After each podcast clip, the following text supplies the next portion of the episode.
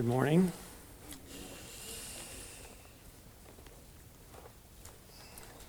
Okay, wonderful singing. So encouraging. Amen.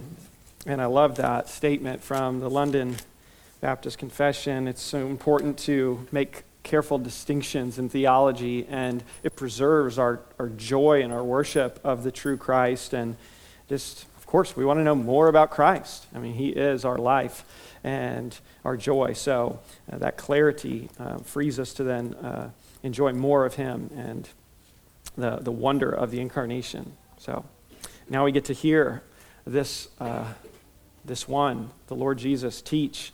And it is so fun to be in the Gospel of Luke, uh, to just every week have Jesus uh, doing something or teaching something and uh, to sit at his feet. So so, so good. We're going to complete a chapter. What a milestone. Chapter 5 is done uh, soon, hopefully. And uh, so let, let's turn our attention to Luke chapter 5, verses 33 to 39. And let me read the text for us. Follow along as I read. And they said to him, The disciples of John fast often and offer prayers, and so do the disciples of the Pharisees. But yours eat and drink. And Jesus said to them, Can you make wedding guests fast while the bridegroom is with them? The days will come when the bridegroom is taken away from them, and then they will fast in those days. He also told them a parable. No one tears a piece from a new garment and puts it on an old garment. If he does, he will tear the new, and the piece from the new will not match the old. And no one puts new wine into old wineskins. If he does, the new wine will burst the skins, and it will be spilled, and the skins will be destroyed. But new wine must be put into fresh wineskins. And no one, after drinking old wine, desires new. For he says, The old is good. This is the word of the living God. May he write its truth upon our hearts.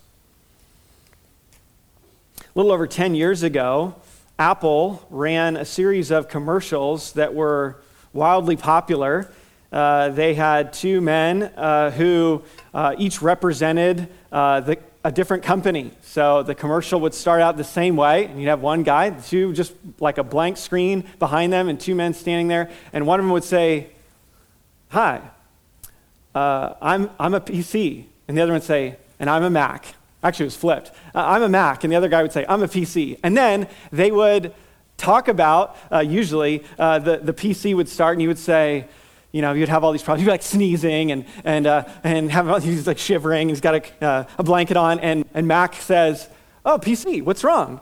And he's like, Oh, I've got all these viruses and, you know, that I've caught. And, and, and Mac's like, Oh, that's, you know, oh, sorry to hear that. I mean, I don't, I don't get that because my operating system, you know, you know, and they, they say the thing. And so it's a big promotion for Apple, Mac products. And, but the PC guy always has a problem of some sort, and the Mac guy doesn't. And so there's this back and forth. And it was a, it was a good, uh, a good way to promote Mac, I guess. Now, I don't know if you're a Mac or a PC person, but they say once you go Mac, you can't go back, right? Uh, and, but if you've ever had the experience of starting to transition some of your technology to Apple, uh, and you still have some at PC, then it's kind of complicated. They don't always talk with each other, right? You got to buy all these extra things to connect. The, the, the you know, um, what do you call it? The cords, they don't always match. And so th- they don't always go together, they don't mix well. Well, that is kind of the point of what Jesus is saying in these parables. They didn't have computers at that time, but maybe he would have used the illustration of Mac and PC, I don't know, if he were teaching. And this is the point Jesus is making things that don't mix well. Fasting at a wedding, tearing a uh, piece from a new garment and putting on an old one, and putting new wine into old wineskins. You say, well, what is, what is Jesus talking about? What is he saying? Well, he's showing the incompatibility of the new with the old. It would be like switching half your stuff to Apple and half your stuff's at PC, and you're trying to figure it out. They don't, they don't quite fix. You got to make the whole transition. You got to go all the way and, and switch. And what is happening here is, as Jesus continues to teach, he's in a series of confrontations with the religious leaders. And one of the things that we're going to see in our passage, the main thing, is that Jesus is bringing the new covenant. He's going to say that uh, at the Passover in chapter 22. This is the new covenant in my blood. And Jesus bringing the new covenant is like bringing a new operating system. If, we, if you keep my illustration for a minute, sorry if you, if you love PC. Um, but think of the Mosaic covenant as like PC, okay?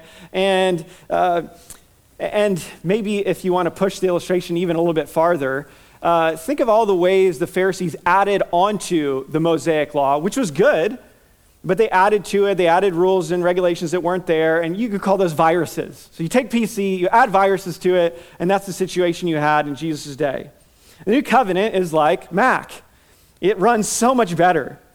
And, and that's the issue here. There's a transition happening, and Jesus is trying to illustrate that in a number of ways.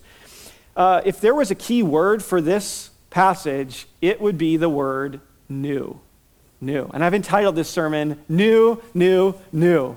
Now, if I was being really biblical, I would have entitled it New, New, New, New, New, New, New, New, because there's actually eight times in the passage where it says new. And uh, there's one time it's translated as fresh in the ESV, but that is the focus of this. There's something new happening with the arrival of Jesus. And he is pressing that point forward in our passage. You might say it like this that in this passage, Jesus will show the inappropriateness of keeping the old forms when he has come and the incompatibility of the old forms now that he has come. So, there will be some, despite Jesus coming, and bringing this new way who will still prefer the old. Who will still prefer the old. I don't know if you've ever gotten, you know, an Apple product before. Maybe you got a watch, maybe you got an iPhone, maybe you got a computer, an iPad, something. And I mean, it's fun opening those if you didn't get it used. And it's like you almost want to, the packaging is like an experience. It's like, whoa, this is so cool, right? And uh, it, there's just such a freshness to it, a newness to it. Anyway, you can tell I'm a Mac guy. But, um, but there is something fresh, there's something new about what Jesus is doing here. And that is what he's doing. He's going to give multiple illustrations to essentially make the same point about the newness of what he is doing. You could say, what happens when Jesus comes? Newness. Newness. So that's what we're going to see. We're going to see as we walk through this passage three things that Jesus brings at his coming the celebration Jesus brings at his coming, the change Jesus brings at his coming, and the choice Jesus brings at his coming. Let's first consider the celebration Jesus brings at his coming in verses 33 to 35. And the encounter begins with what is kind of like a question, but it's more of a, a statement that has an implied question or accusation in verse 33. And they said to him, The disciples of John fast often and offer prayers, and so do the disciples of the Pharisees. But, your, but yours eat and drink. And so he's like, Is there a question in there? Like, what, what, what are you guys saying? But he knows exactly what they're saying. Why don't your disciples fast in this way?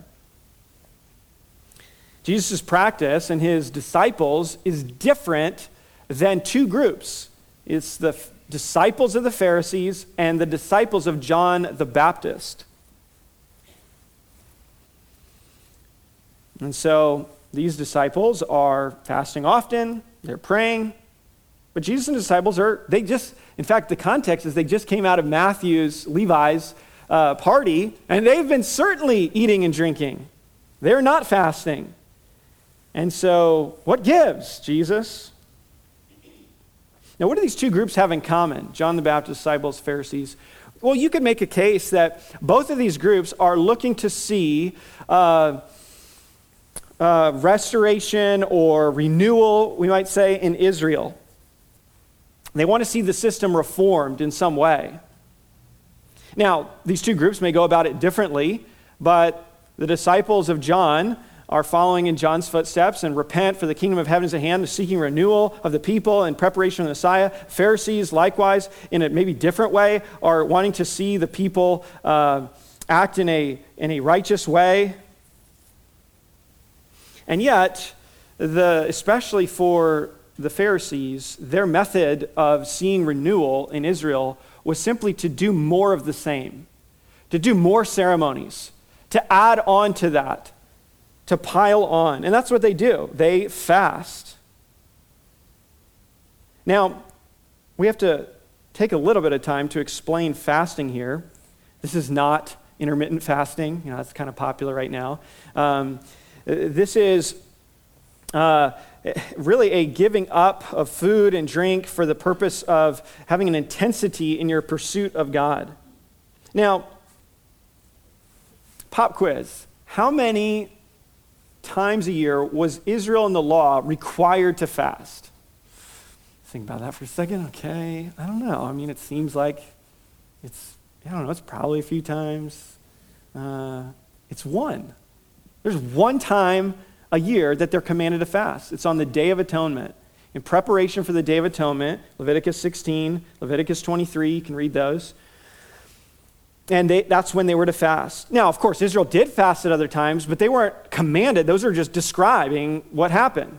And other people fast. The Ninevites fast. They call a fast when Jonah comes and preaches. But that wasn't commanded. That was just what happened. And so there's other times uh, a fast happens with Esther.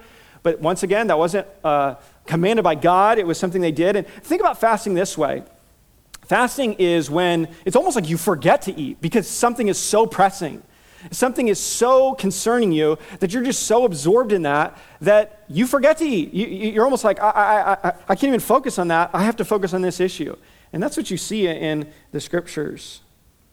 Now, what happened was, uh, over the years, Judaism began to add to this one commanded fast. And it became more, you know, yes, it may became a tradition, but then it became more of an expectation.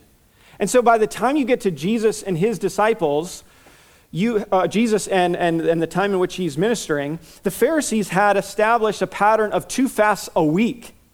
And later, when we look at the Pharisee and the tax collector in Luke 18, you'll see that twice a week they're fasting, and it's on Mondays and Thursdays uh, that they're fasting. And so twice a week, and this became an expectation that you would do this. If you were really godly, then you would, you would fast. This is the nature, in part, of legalism. It's coming up with the traditions that are extra biblical, and that's fine if you want to do those things. Like if you say, like, I'm going to wake up at 5 a.m. and I'm going to read my Bible at 5 a.m., whatever, great, go, go for it. But don't you be telling the rest of us that that's what we have to do to be godly, uh, because that's just not in the Bible right? Uh, or just any other preference thing that you find to be helpful for yourself. You can make rules for yourself, but you, but you cannot say that those rules are binding on other people uh, for their spiritual life. And so that's what was happening. They were. Uh, they had added these fasts, and so that's what they're doing. They're fasting, and but Jesus' disciples are not doing that. They're not following in the same way. They're standing out, and, and we can't prove this without a shadow of doubt, but it's likely the disciples of John are probably fasting in the hopes of the Messiah and the kingdom coming. Uh, so, wanting that to take place. The Pharisees love to have these traditions and to make them an expectation for others. Also, the Pharisees love to want, love to make other people know that they were doing these things.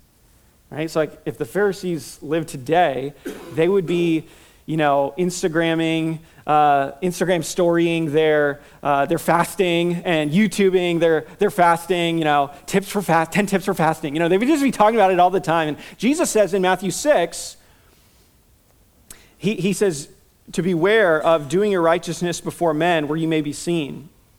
And, and he's really rebuking them because he's like, this shouldn't be something anyone really knows that you're doing. You guys are making yourselves look haggard so that people ask you about it. Oh, well, why do you look like, oh, I've just, I've been fasting, you know. and, and they wanted that. They wanted that attention.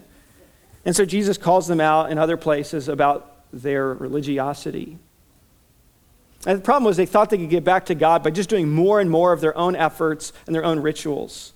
The way back to God was through a work of God in the heart. And that is the New Testament ministry, or Jesus' ministry of the new covenant.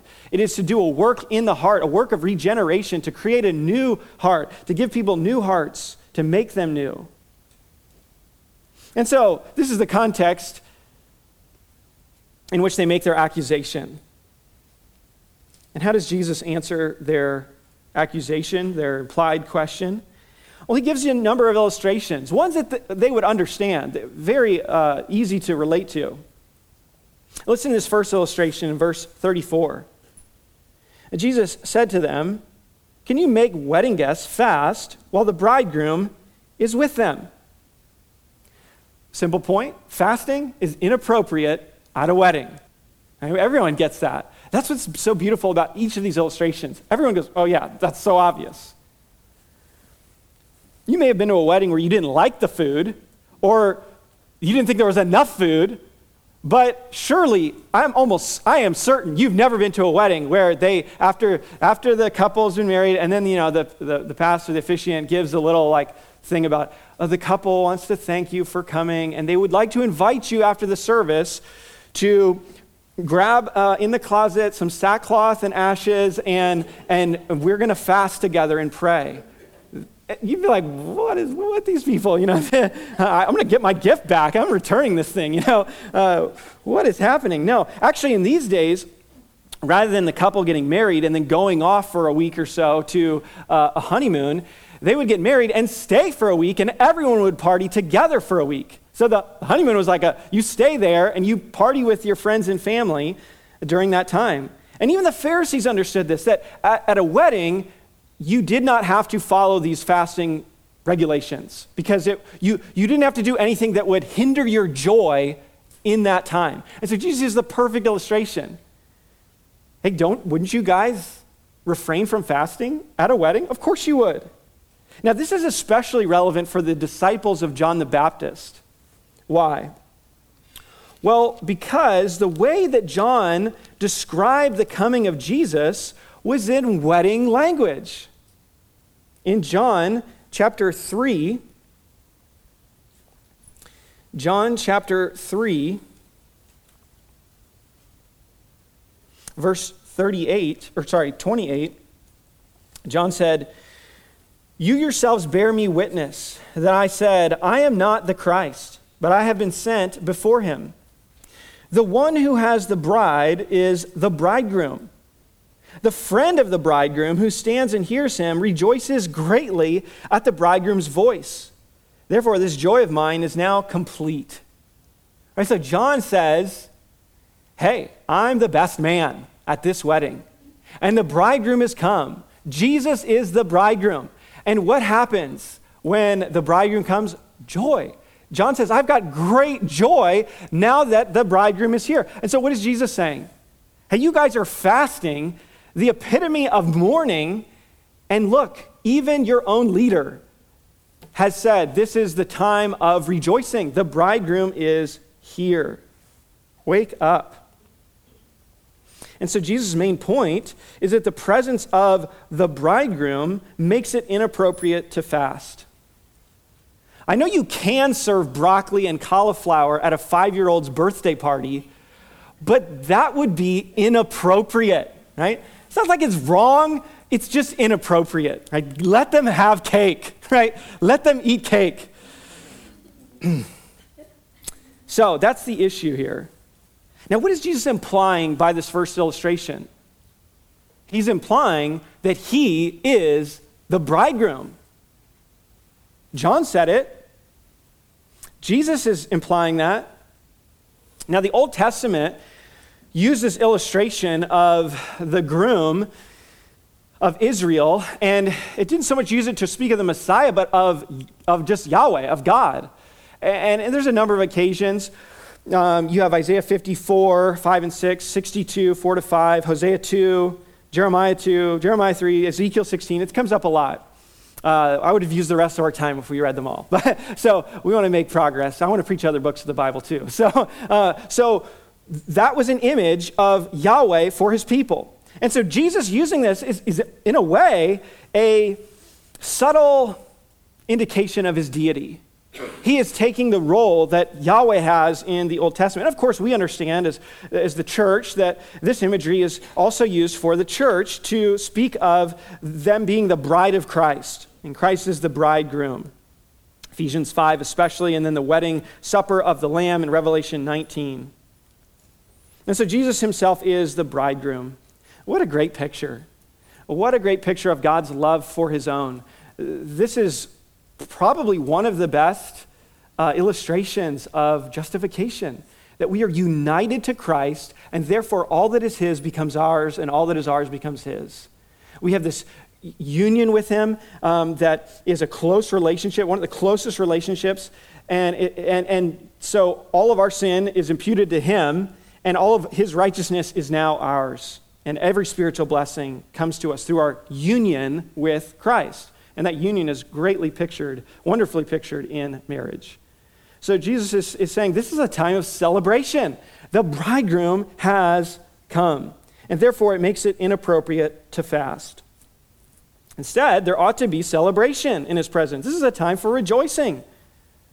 When Jesus is present, it is a time of joy. When you read kingdom passages, what I mean is like when, when Jesus establishes his kingdom on the earth and rules and reigns on and from the earth, it, there's lots of joy language there. It is a feast of a rich banquet of food, and there's rejoicing. Even before that, in Deuteronomy, multiple times, God commands his people to rejoice and party. You know, he'll say, you know, rejoice. And, and it's like bad things will happen to you if you don't rejoice, Israel. I mean, God is really serious about joy. and he wants them to enjoy him and his blessings. Now, fasting is appropriate in anticipation of the new covenant and the Messiah, that era. But once he comes, that, that form now becomes inappropriate. And they are meant to give way to the joy of his presence. And so this is what Jesus is saying. He's like, I'm here. Why are you still fasting? But then he adds a little twist to this illustration that is just kind of odd if you think about the illustration, a little jarring. Verse 35. The days will come when the bridegroom is taken away from them, and then they will fast in those days.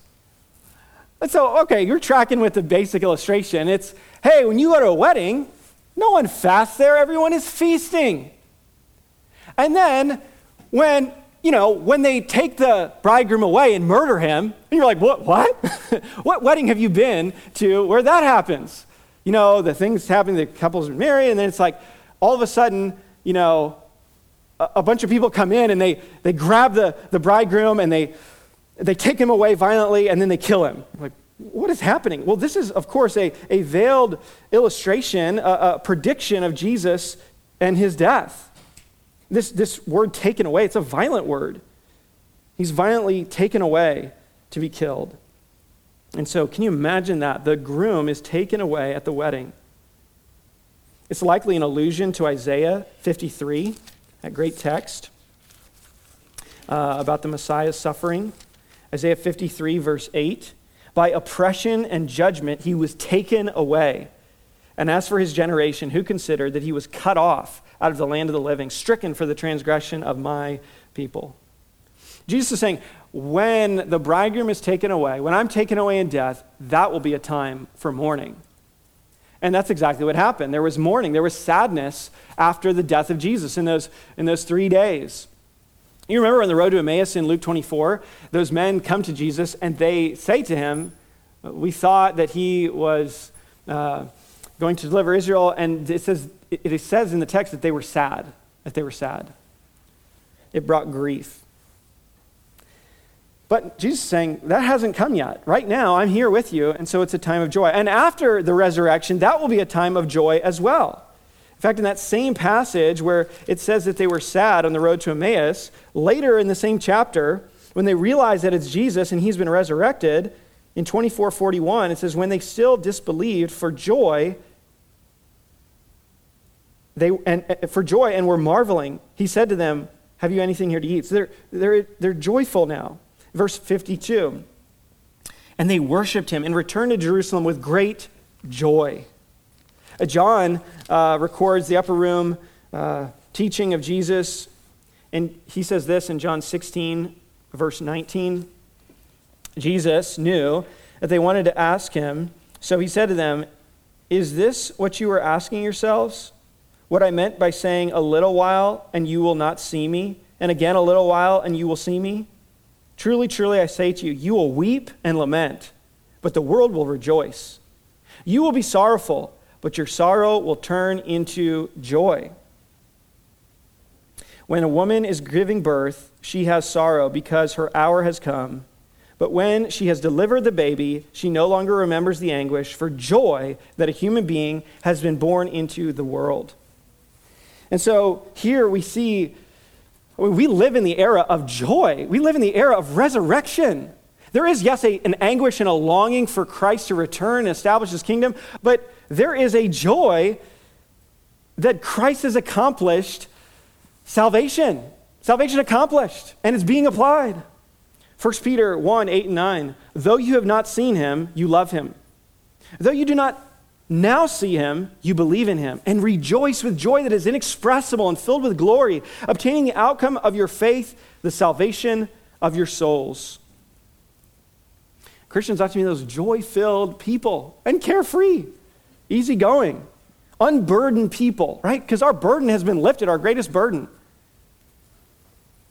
One of the things I consider a sign of health and encouragement is when you're just kind of moseying around during our fellowship times, there's a lot of laughter, a lot of laughing, a lot of joy, a lot of uh, cutting up. Now, there is a time, to be sure, for weeping. We need to allow for that. We need to weep with those who weep. I'm not saying at all times, you know, uh, that, that we are, we're just kind of monotone. We just have the same, um, same response all the time. But, but there is a place for sorrow. We've looked at Psalms of Lament. But here, the idea is just we are sorrowful, yet always rejoicing. And there's laughter heard among us. How encouraging. That is the, the nature of the believer. They are joyful. Pastor I know told the story about how uh, he was working uh, with some contractors and helping them uh, do some work, and they were hanging sheetrock. And they, he and another guy were just having a, a blast, and they were him and another believer, and they were just like, they were cutting up, they were joking, they were like, see how, you know, how fast we can hang sheetrock. And, and they're just laughing and, and joking and just cracking up. Well, there was a Mormon who was doing uh, work on another part of the house, and he was like, What's going on with these guys? So he talked to the, the main boss on, on the site, and he said, What is going on with these guys? Are those guys drunk? he said, Are those guys drunk? And he said, No, they're not drunk. Uh, that guy is the pastor of our church. they're just having fun. And then he explained to him, you know, God has saved them from their sins. They, they just are so joyful that God has saved them. And joyful Christians make great evangelists. They're just excited about what God has done. They, and, and, sometimes we, we can get over that in a sense. We, we forget the great work God has done. We need those reminders. Yeah, this is amazing. I mean, sour Christians attract no one. You know, they, they don't evangelize. Wouldn't you like to be like me? it's like, uh, no, I would not actually.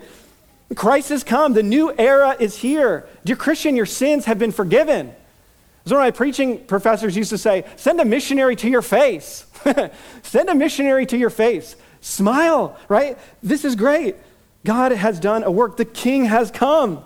The new covenant has arrived. And this is what Jesus is trying to tell them. You ought not to fast because I'm here. I'm here. So this is the celebration Jesus brings at his coming, the celebration he brings at his coming. May the Lord increase our joy time and again. Notice, secondly, the change Jesus brings at his coming. The change Jesus brings at his coming. He continues with a couple more illustrations to make his point. The first is related to sewing a patch on a garment. Look at verse 36. He also told them a parable. No one tears a piece from a new garment and puts it on an old garment. If he does, he will tear the new, and the piece from the new will not match the old.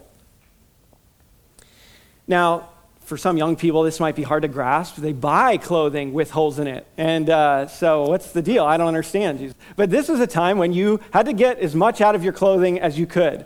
And so, you get a hole, you got to patch it up. And so, Jesus tells a funny story. He's saying, okay, if you get a hole in that garment, like a suit, you don't go to the store, buy a new suit, and then cut a hole out of the new suit and sew it onto the old one. That would be silly because you would do three things at least. You would ruin the new garment you just bought. Uh, not only that, but because it's unshrunk, it will tear away from when it. Uh, when it's washed, it'll tear away from the, the old garment you've sewn it to. And third, it won't match. They, they won't match. They don't go together. Now, I don't know if you've had this experience. I've had it a few times where you get a shirt t shirt, get some pants, and you're like, these are the best pants I've ever had. This is the best shirt I've ever owned. It fits me so good. It's so great. And you're like, man, this is so good. And then you wash it, and it shrinks. And you're like, God, I can't wear this anymore. It's like a muscle shirt now. I don't want this. And, and, and I've had that where I, it was like my favorite shirt to I never wore it again. Because it's like, ah, just, I can't wear this thing. And that's the idea. We understand that. Clothing can shrink depending on what material it's made out of. And so that's what Jesus is saying. It's unshrunk. And so you, you sew it onto this new garment, uh, you cut a piece out, you sew it onto the old one, and then when you wash it, it pulls apart. It doesn't work. You can't do that. That's his point. The point he's making is that the, old garment and the new patch are incompatible. Incompatible. They don't mix. He's saying you don't need a patch, you need a new coat, you need a new garment. And what Jesus is trying to get at is he's come to bring a whole new wardrobe. He's come to change their whole wardrobe. And the second illustration is like this one uh, about change, but it's about wine and wineskins. Look at verse 37 and 38. And no one puts new wine into old wineskins. If he does, the new wine will burst the skins and it will be spilled, and the skins will be destroyed. But new wine must be put into fresh wineskins. Now, this one you might need a little more background on. What they would do is they would uh, take a, make a wineskin from an animal. So they would, they would kill the animal, they would cut off its head, they would then take from that hole and they would pull everything out from the inside of the animal all of its entrails, uh, its bones, and then they would uh, get the hair off of the animal, they would tan it slightly, um, and then they would sew up all of the any holes that there were uh, in the skin of the animal. And they would just leave this one hole open at the head of the animal. And so once they'd done that and it had been tanned to, you know, uh, mitigate some poor taste, then they would pour into it new wine. Uh, they would pour this new wine into it, and then they would close up that, that hole at the head and, and let it uh, ferment. And so then the process of fermentation would happen inside of this, this skin, this wine skin, and the bubbling would happen, and there would be expanding uh, inside of the wineskin. And you're like, at this point, thinking, I don't think I ever want to drink wine, you know, in this day. What is, oh, that's so gross. But uh, leaving that aside, it would, uh, the new skin would have a, a, a elasticity to it so that as this chemical reaction is taking place inside, there's room for it to expand and grow, even though it's sealed up. And then, of course, once uh, it's ready to be drunk, you could open up the, the head cavity and you could drink it, right? You can have some.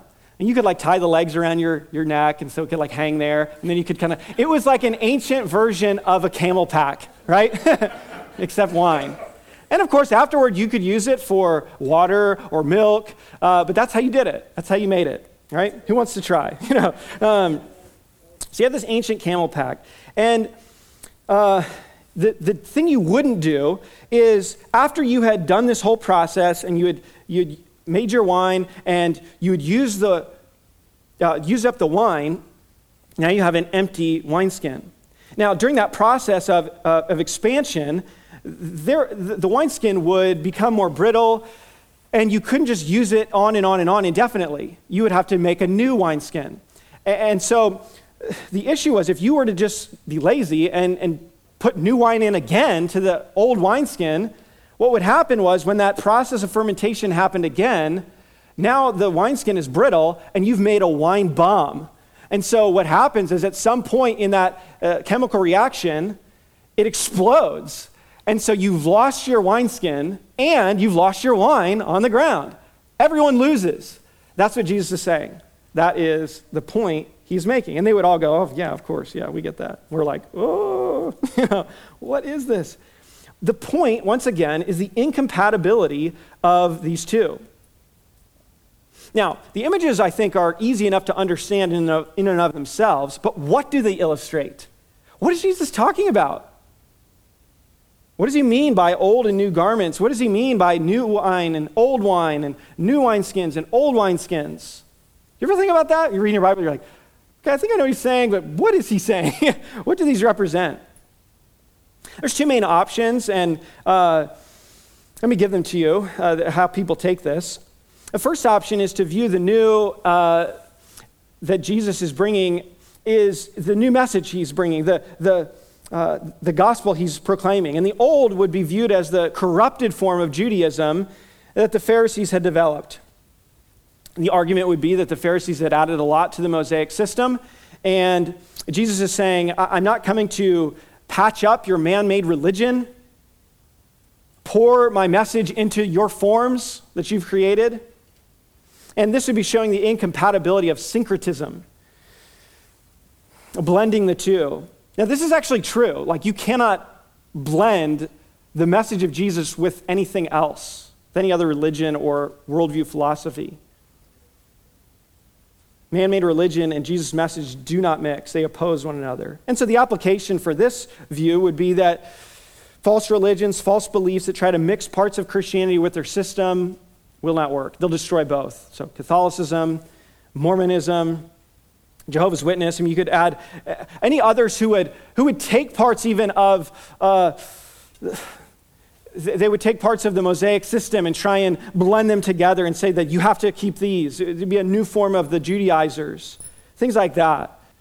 It would also include systems which are incompatible with the Bible's teaching. So, like mixing uh, evolution with the Bible's teaching on creation, or much of secular psychology and psychotherapy, which has uh, opposing views about the nature of man and how people change, and trying to mix those together, or critical race theory, or Marxism, and these worldviews, and trying to blend them together with the scriptures. And so that would be, the, that would be some of the application in that first view.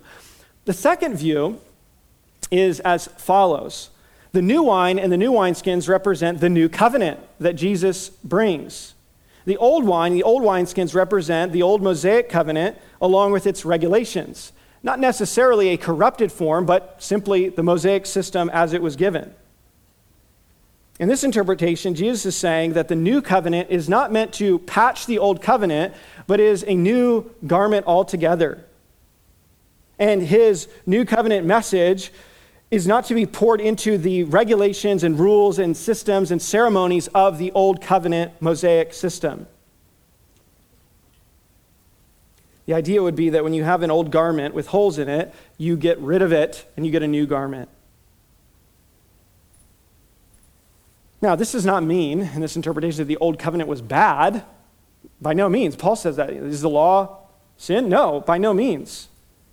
Rather, the idea is that the old covenant given by Moses was meant to find its completion in Christ. It was to point to Christ. That was its job. Now, actually, I'm just I'm going to hint at you, you know, hint at maybe a solution that, that might work for both. Uh, I think he's talking about the second view. I think he's talking about the new covenant comes and it, it is incompatible with the Mosaic system. One was meant to lead to the other. However, in order to have a corrupted form of of Judaism, you have to have the real thing. So, of course, Jesus is touching on any corrupted form of man made religion that is incompatible with the new covenant. So that works too. So we're kind of we're fine either way. But I think what he's focusing on is that he's come to bring the new covenant, and it is as the fulfillment and the bringing to the end of the Mosaic system. And there's some extremes to be avoided here. One is to the extreme to say that, okay, well, then the Old Covenant has no relevance to us whatsoever. We don't learn anything. We just, we just rip that part out of our Bible. No, no, no, no.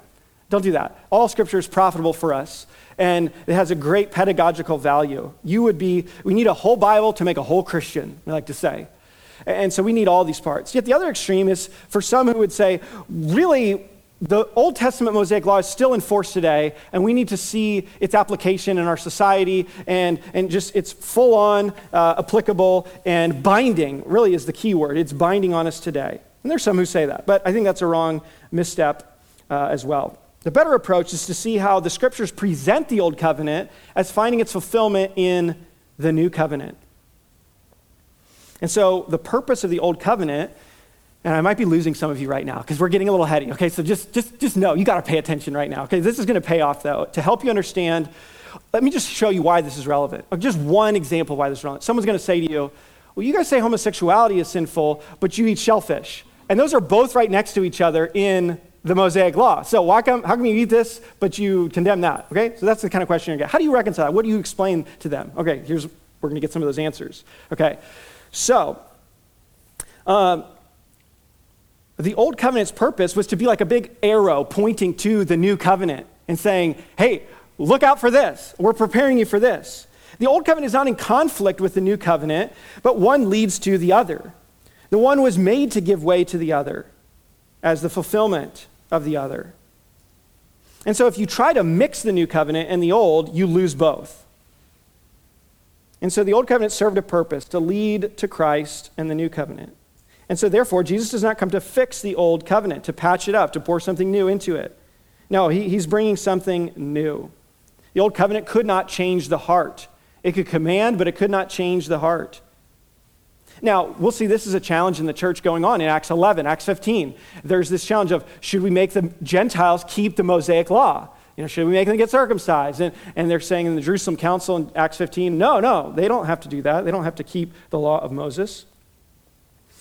It's interesting that he's dealing in part with the disciples of John the Baptist because they serve as a transitionary group that is still a part of the old system, but, but now they're being exposed to the new system under Jesus. And later in Acts 19, there's going to be a group who, of John's followers who had not yet heard that the Holy Spirit had been given. And so when they hear that, they're, hey, this is great. We welcome this. We welcome the change of the new system. But the Pharisees are having a harder time making that switch as we will see. Now, notice some of the ways, I think this will be helpful for you, especially in thinking through this issue. Notice some of the ways the New Testament speaks of the New Covenant's relationship to the Old Covenant. Okay, we're doing a little Bible study here. Go to Romans chapter 7. Romans chapter 7. And remember the context of our passage and the wedding language. Romans 7, verse 1. Romans 7, verse 1. Or do you not know, brothers, for I'm speaking to those who know the law, that the law is binding on a person only as long as he lives.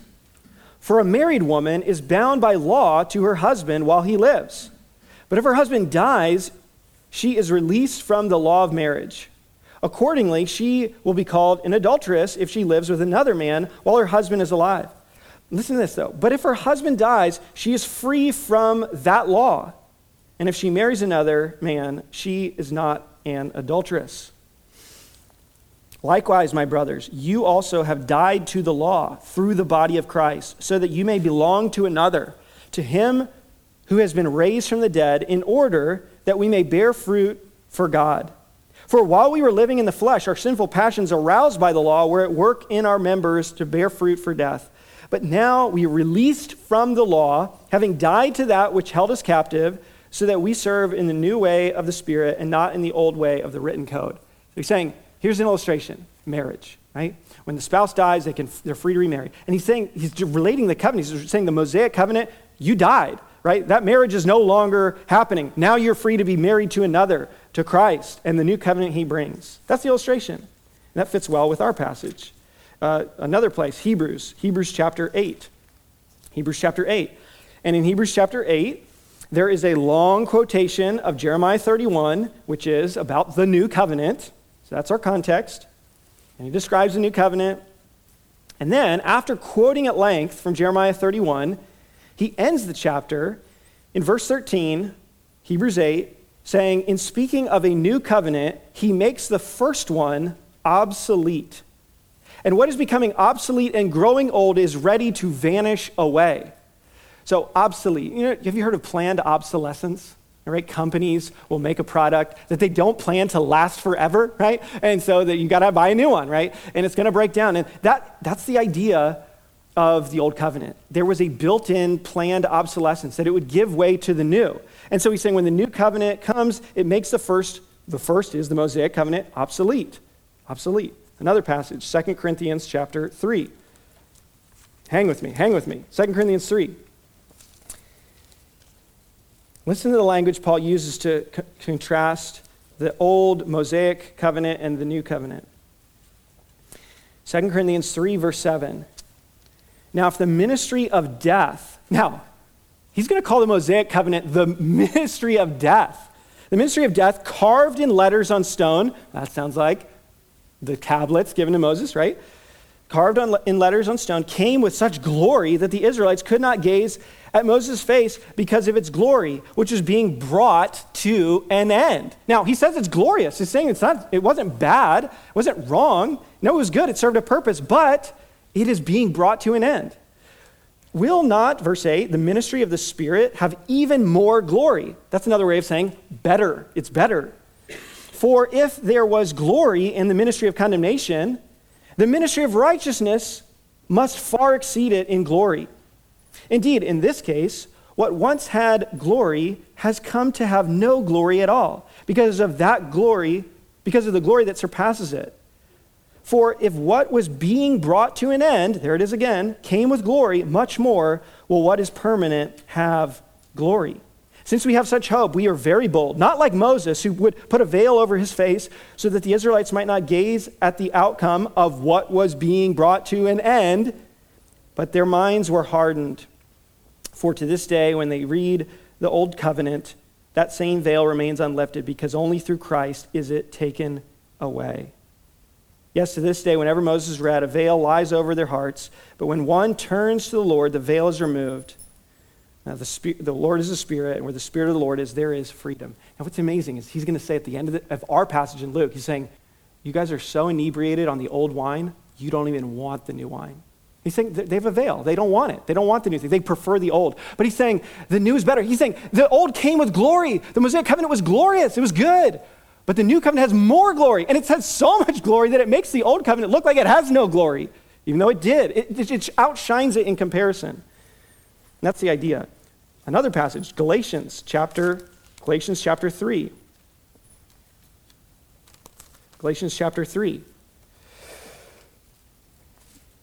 Starting verse 23. Galatians 3:23. Now before faith came, we were held captive under the law. I think this is the entirety of the Mosaic covenant. Imprisoned until, no, this is not language, until, right? You were imprisoned until the coming faith would be revealed. So then, the law was our guardian. It's like a, the idea is like a tutor, um, a teacher, until Christ came, in order that we might be justified by faith. But now that faith has come, read the new covenant, we are no longer under a guardian. Read the Mosaic covenant. For in Christ Jesus, you are all sons of God through faith. For as many of us as were baptized into Christ Jesus have put on Christ. So he's saying the Mosaic covenant was like a tutor. It was like holding the hand. It was like the teacher who's like smacks the kid's hands and says, pay attention. You know, it's like, and it just kept Israel focused to get to the Messiah, kept them, uh, uh it prepared them for the Messiah so that when he came, and so he's like, your kids don't have a tutor forever, right? They have a tutor until the time of adulthood. And that's the idea. The new covenant comes. One more, one more. Um, in Hebrews chapter 9, forgot to give this one while we were in Hebrews. While we were in the neighborhood, we passed by it. Hebrews chapter 9, verses 8 to 10. verses 8 to 10. By this, the Holy Spirit indicates that the way into the holy places is not yet open as long as the first section is still standing, which is symbolic for the present age.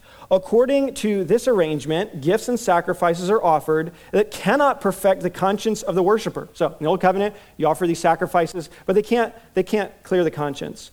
But they deal only with food and drink and various washings, regulations of the body imposed, there's our word again, until the time of Reformation.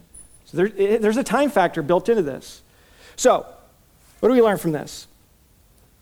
We should not view Jesus as being opposed to the old, but rather being the fulfillment of it. And even the Old Testament spoke of the new covenant as better than the old covenant in Jeremiah 31, 31 and following. I'm going to make a new covenant with the house of Israel and the house of Judah, not like the covenant that I made with your forefathers. So he, he indicates that this is a better covenant. It is even the Old Testament does that. Deuteronomy 29 and 30 hint at the coming new covenant because the old is sufficient to bring heart change. And so, it was the old intention of the Old Testament writers for the New Testament to make the Old Covenant obsolete? This is not something the New Testament writers made up. You could put it like this I like to think of it's like the Old Covenant. Mosaic law came with an expiration date on it, like a gallon of milk. You know, good until this date. What is that date? When the new covenant comes.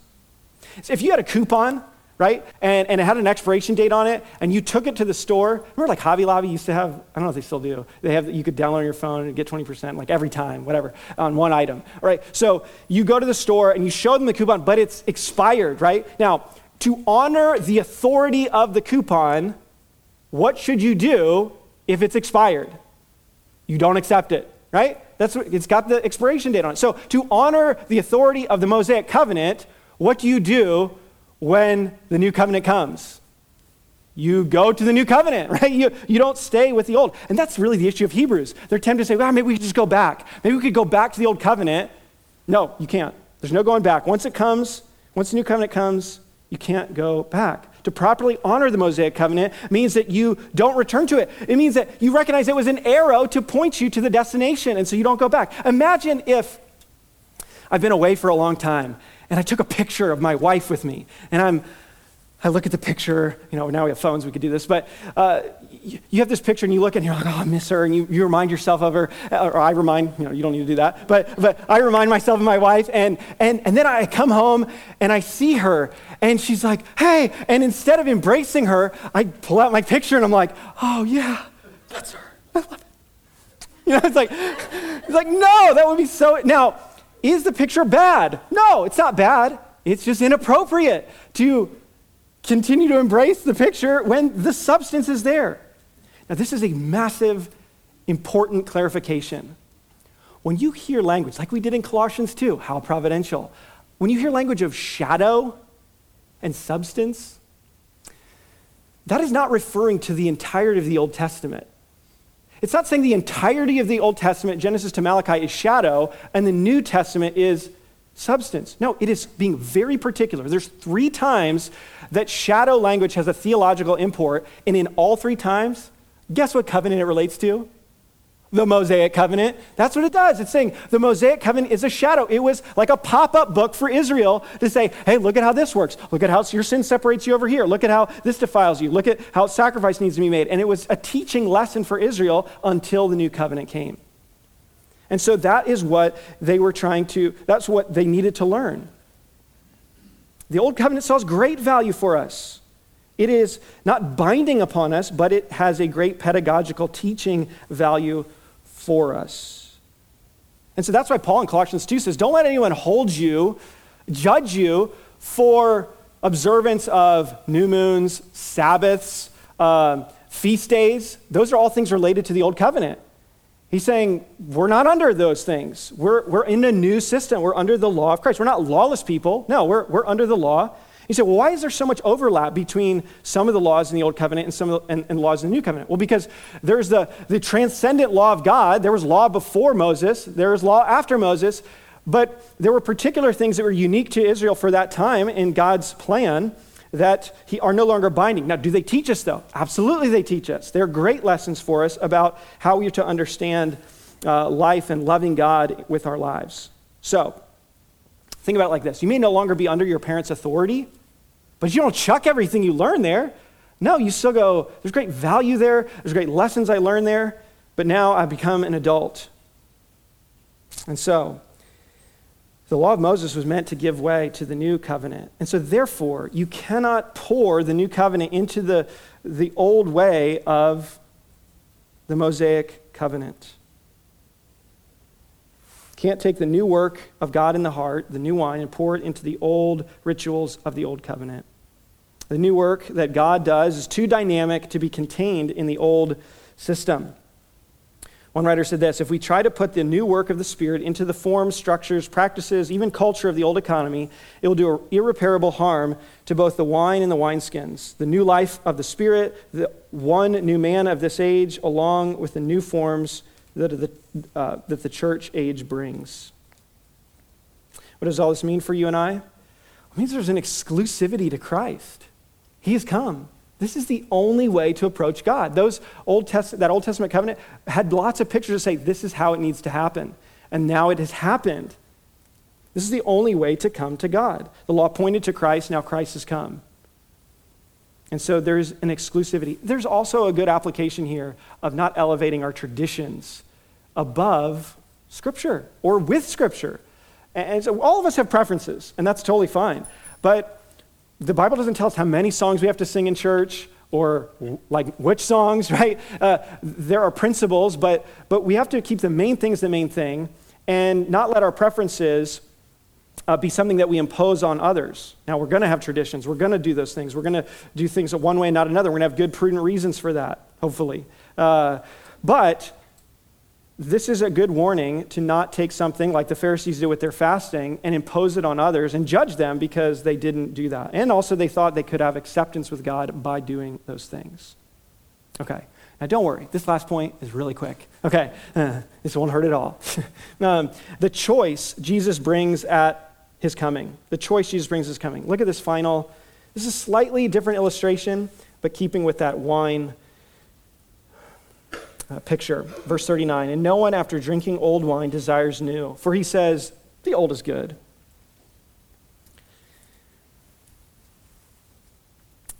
You might think that old wine is better since it's the older vintage, but the point he's trying to make is that the new is better, because that's what he's been saying. And the new covenant is better than the old. Yet the problem is that they've been drinking so long from the old, they don't even desire the new. The old is good. The idea is it's good enough, or it, it suits me just fine. One writer said, Those satisfied with the old forms and institutions do not even see the need for the newness that Jesus brings. It, it, it's like Jesus saying, You've become inebriated and dulled to reality by the old and what it was supposed to do. And, and you don't even want, you don't even prefer the new. So there's a choice that needs to be made to see the true intention of the old to bring you to the new and make the transition.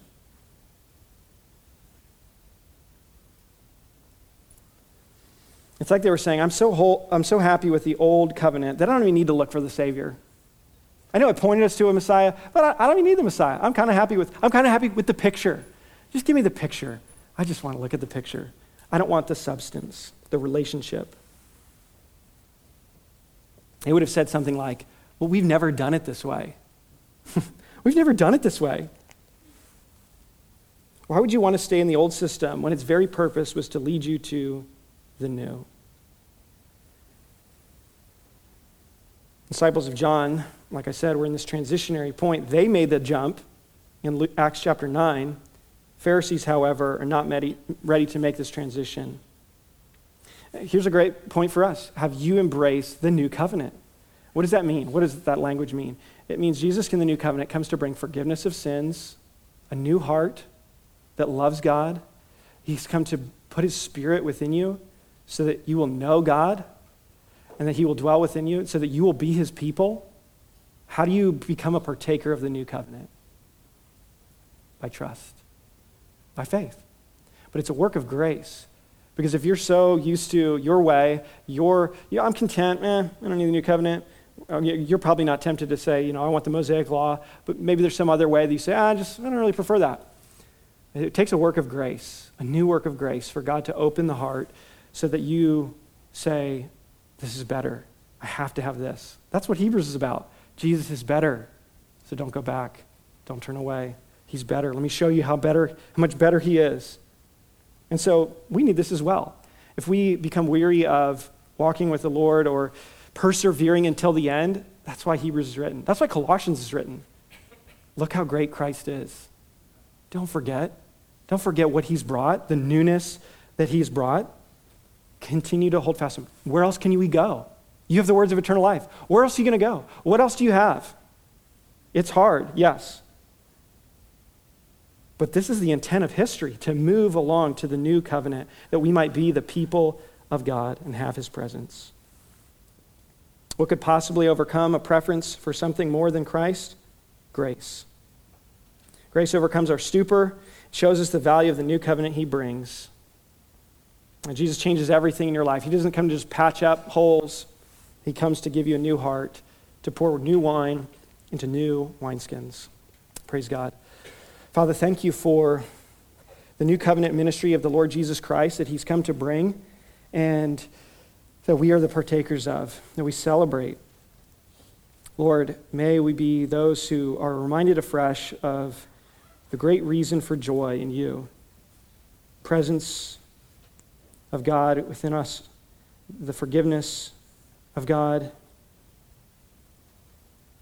being your people, inestimable gifts of value. Lord, help us continue to appreciate what you have done and what you are doing in our lives. Thank you, Lord, for the Lord Jesus, the newness that he brings, and for making us new. In Jesus' name, amen.